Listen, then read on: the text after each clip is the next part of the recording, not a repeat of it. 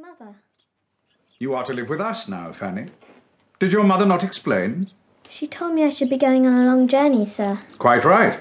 And now, with your arrival here at Mansfield Park, you are to begin a new life. But shall I not see my mother? And my brother William again? My mother is to have a new baby. And you would only be in the way, Fanny. You are a very fortunate girl indeed to be here with your uncle and aunt. Extremely fortunate. This is our eldest son, Tom. I don't believe you're almost ten, Fanny. Are all the children in Portsmouth as undersized as you? Really, Tom? And Edmund, How are you, Fanny Price? Maria, Fanny.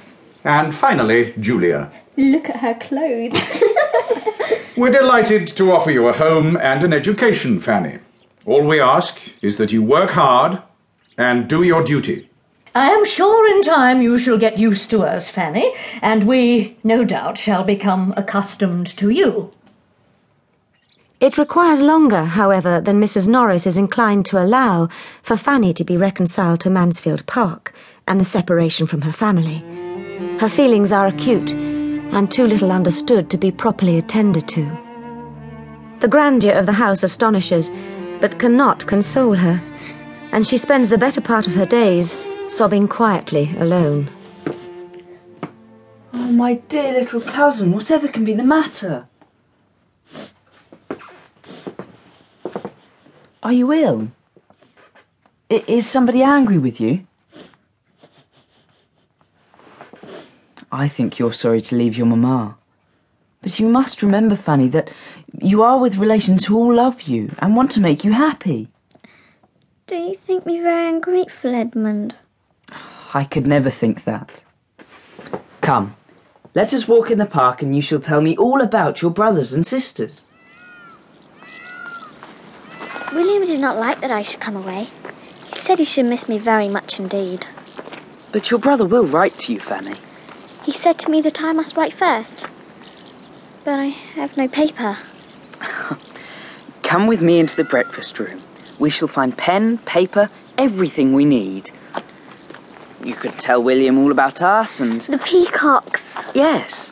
And maybe you should mention Pug and how she always eats the cushions when Mother's not in the room. And the place where the nightingales nest. I can show From you this day boxes, say, forward, later. Fanny has a friend, and the kindness of her cousin Edmund gives her better spirits with everyone else. Aunt Norris, only think. Fanny cannot put the map of Europe together. She cannot tell the principal rivers in Russia. She has never even heard of Asia Minor. Is this true, Fanny?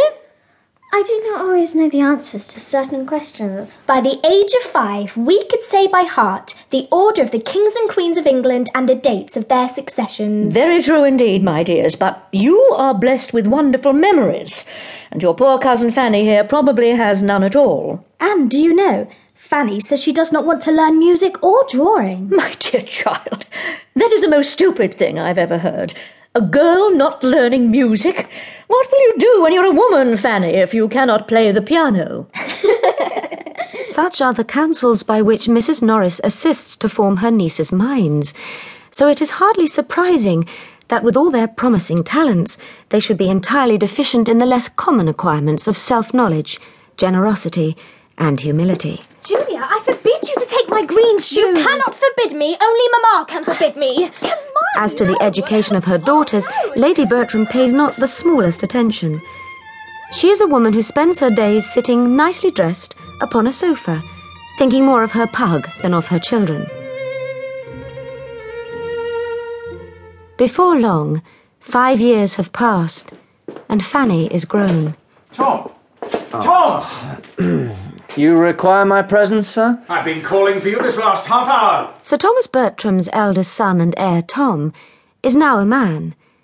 He has never suffered or learned to think, and although he can feel some sorrow over his losses at gambling and other pleasures, he consoles himself cheerfully that he is not half so much in debt as some of his friends.